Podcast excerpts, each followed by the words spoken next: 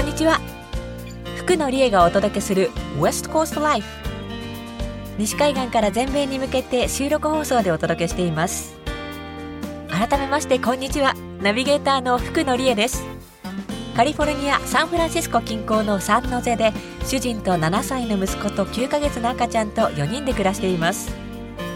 この番組ではアメリカ西海岸で暮らす一人の日本人として何気ない日常で感じたことや役立つ情報などを西海岸の話題を交えながらカジュアルな感じでお伝えしていきます。ラジオの前のあなたもここからの15分間はちょっと紅茶かコーヒーでも入れていただいてほっと一息つきながら気楽な感じで耳を傾けていただけましたら幸いです。さてもう8月半ばですね。いかがお過ごしでしょうか？アメリカでは学校の新学期がもう始まっているところもあるでしょうか？うちの息子は今週木曜日の18日から学校が始まりますのであと残りわずかの夏休みを楽しんでいるところです。ところで先週野球のメジャーリーグエンゼルス大谷翔平選手が1918年のベーブ・ルース以来104年ぶりとなる2桁勝利2桁ホームランを達成しましたね。おめでとうございます。また日米通算1000奪三振も達成していますし大谷翔平選手本当にすごいですよね。え桜ラジオでは LA に住んでいる手島さんがハローアメリカのローカルリポートのコーナーでエンゼルススタジアムでの観戦の楽しみ方を伝えてくださっていますのでそれをお聞きになった方もいらっしゃるでしょうか、ね、私はそれを聞きながらロサンゼルスの人はすぐに見に行けていいなと思っていたんですがベイエリアに住む日本人や大谷選手のファンにとっては嬉しいことにちょうど偉業を達成した日大谷選手はオークランドアスレチックスとの試合でベイエリアにあるオークランド球場へ来ていたんですよね。恥ずかしながら私はせっかくベイエリアに住んでいながらいつエンゼルスがこちらで試合をするか調べていなかったんですがお友達がちょうど試合を見に行っていまして偉業を達成した日に見られてよかったって SNS に投稿していたんですよね。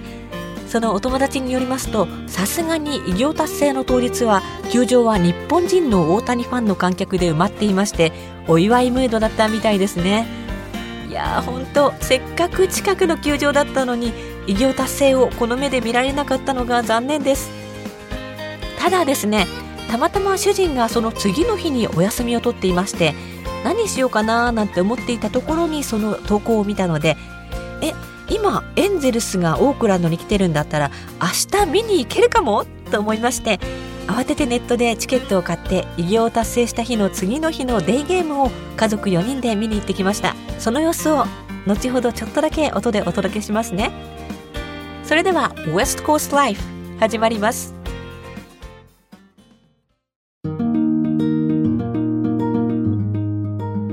West Coast Life 西海岸から福野理恵がお届けしています。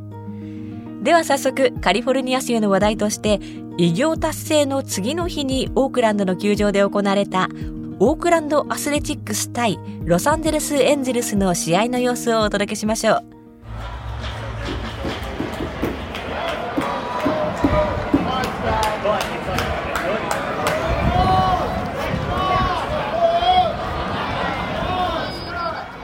に足を運んだのは8月10日お昼頃。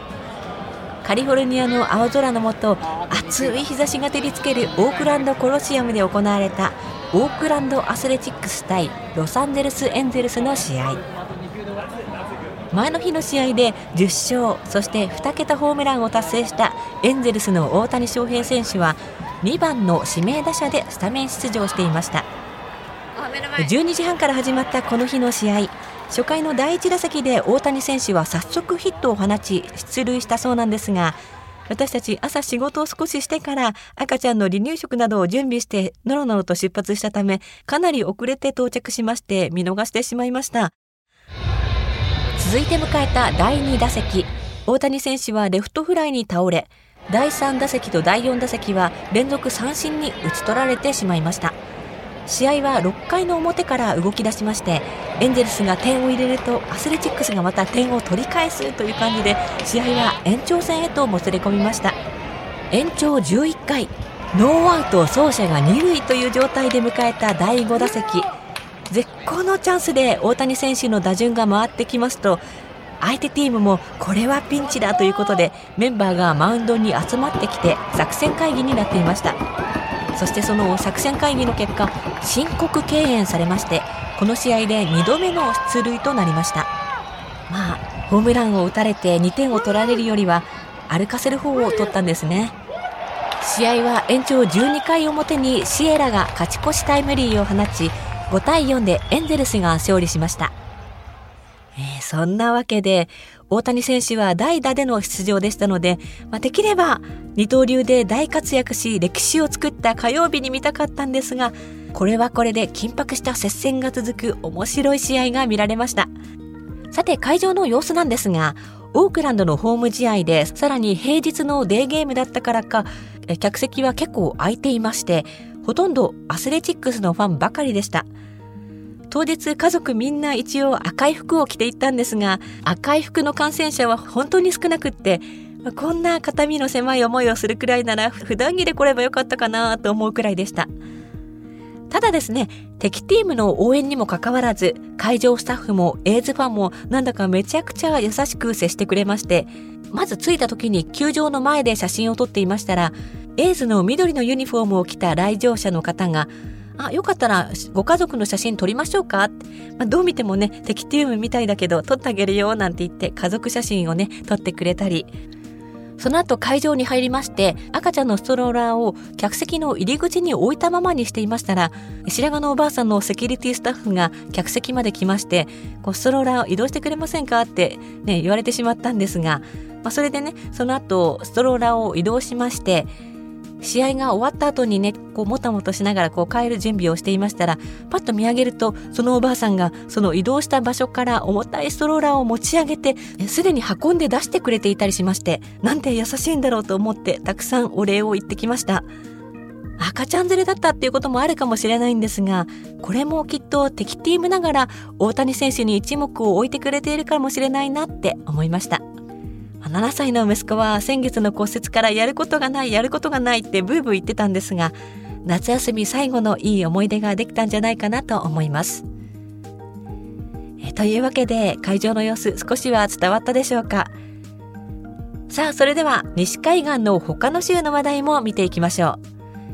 う。MLB つながりでワシントン州のこの話題から。シアトルマリナーズは球団史上初となるクラブハウス犬として4歳のラブラドールレトリバータッカーを adopt したことを発表しました。タッカーはワシントン州カシミヤにある保護施設からマリナーズに引き取られたということです。同球団のスコット監督とジル夫人は過去1年間この保護施設と協力して救助された犬を永久的な飼い主に引き渡す活動を行っていましてワシントン州の保護犬に関心を持ってもらえればと話しています。チームの一員となったタッカーは毎日クラブハウスに出入りし、選手のウォームアップの時にはグラウンドに出るほか、遠征先でも選手に合流する予定です。マリナーズでは毎シーズン飼い犬と一緒に参加できるイベント、バーク・アット・ザ・パークを数回行っていまして、次回は今月23日火曜日に予定されています。続いてオレゴン州の話題です。前回の放送で富山県とアメリカのオレゴン州の友好提携30周年を記念して7月末から富山県から訪問団がオレゴン州に来て経済面を中心に交流を深めることになっているとお伝えしました。その後どうなったのかなと思ってニュースを追いかけてみたところヤフーニュースでこんな記事を見つけました。8月2日友好提携30周年交流会がポートランド市内のホテルであり富山県訪問団や富山経済同友会視察団のメンバーオレゴン州政府や現地の企業団体関係者らおよそ100人が一層の交流促進を誓い合いました。交流会では新田知事が皆さんに友好の架け橋になってほしいと挨拶するとソフォン・チェン州経済開発局長が強固で健全な関係をこれからも続けたいと挨拶したそうです。また交流会に合わせて富山ゆかりの漫画や絵本を日本語教育が盛んな3校に合わせて150冊送る式典もあったということです。もう一つちょっとびっくりするような話題です。先週木曜日の8月11日午後オレゴン州の東側とワシントン州で8月なのに氷が降ったんだそうです。中には野球ボールほどの大きさの氷もあったそうで車のガラスが割れたりひびが入ったりと大きな被害があった人もいたようです。ネットで写真を見てみましたところ本当に車のフロントガラスにたくさん蜘蛛の巣状のひびが入っていたり手のひらに本当に野球ボールくらいの大きな氷の塊が載っている写真がありました。氷ってそんな大きさになるんですね。そもそも7月末は猛暑だったのに今度は氷だなんて本当どうなってるんでしょう。びっくりしますよね。以上西海岸の話題をお伝えしました。ではここでエンゼルスの大谷翔平選手が7月半ばから登場曲として使っているこの曲をお届けしましょう。アニメ体操侍のエンディングテーマ。ハテナで夢じゃない。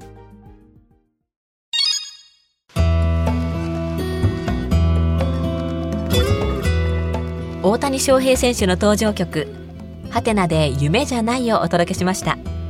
この曲「夢?」クエスチョンマークと書いて「夢じゃない」と読むそうで面白いタイトルですよね。この曲にはやりたいことはやった方がいい。なりたいものにはなった方がいい。一度きりの人生なんだから楽しんだもの勝ちというアーティストハテナからのメッセージが込められているということでどんな歌詞なのかなと思って調べましたところ夢じゃない。勝手に夢と周りは呼ぶけれどそうじゃない。やりたいことをやりたいだけ。というフレーズがありました。もしそのフレーズに大谷選手が共感したんだとしたら大谷選手も周りからは夢を叶えてすごいですねとか言われるけれど本人はただ自分がやりたいことがやりたくて真剣に取り組んでいるだけって思っているのかもしれないなって私の勝手な憶測ですけれどもそんな風に感じました。そういえばベーブ・ルースはメジャーリーグのお話があった時えただ好きなことをやってお金までもらえるんですか？って言ったって逸話もありますよね。ひょっとしたら2人ともただ野球が大好きだからやっているだけっていうシンプルな感覚があるのかもしれないですね。大谷選手これからも健康で頑張ってほしいですね。応援しています。さて西海岸から福野理恵がお送りしてまいりました「West Coast Life」そろそろお別れの時間です。お楽しみいただけましたでしょうか。この番組では番組へのご意見ご感想あなたからのメッセージをお待ちしています。ウエストコーストライフ宛てと書いて桜ラジオホームページのリクエストフォームから送ってください。流してほしいリクエスト曲があるという方もぜひ気軽に送ってくださいね。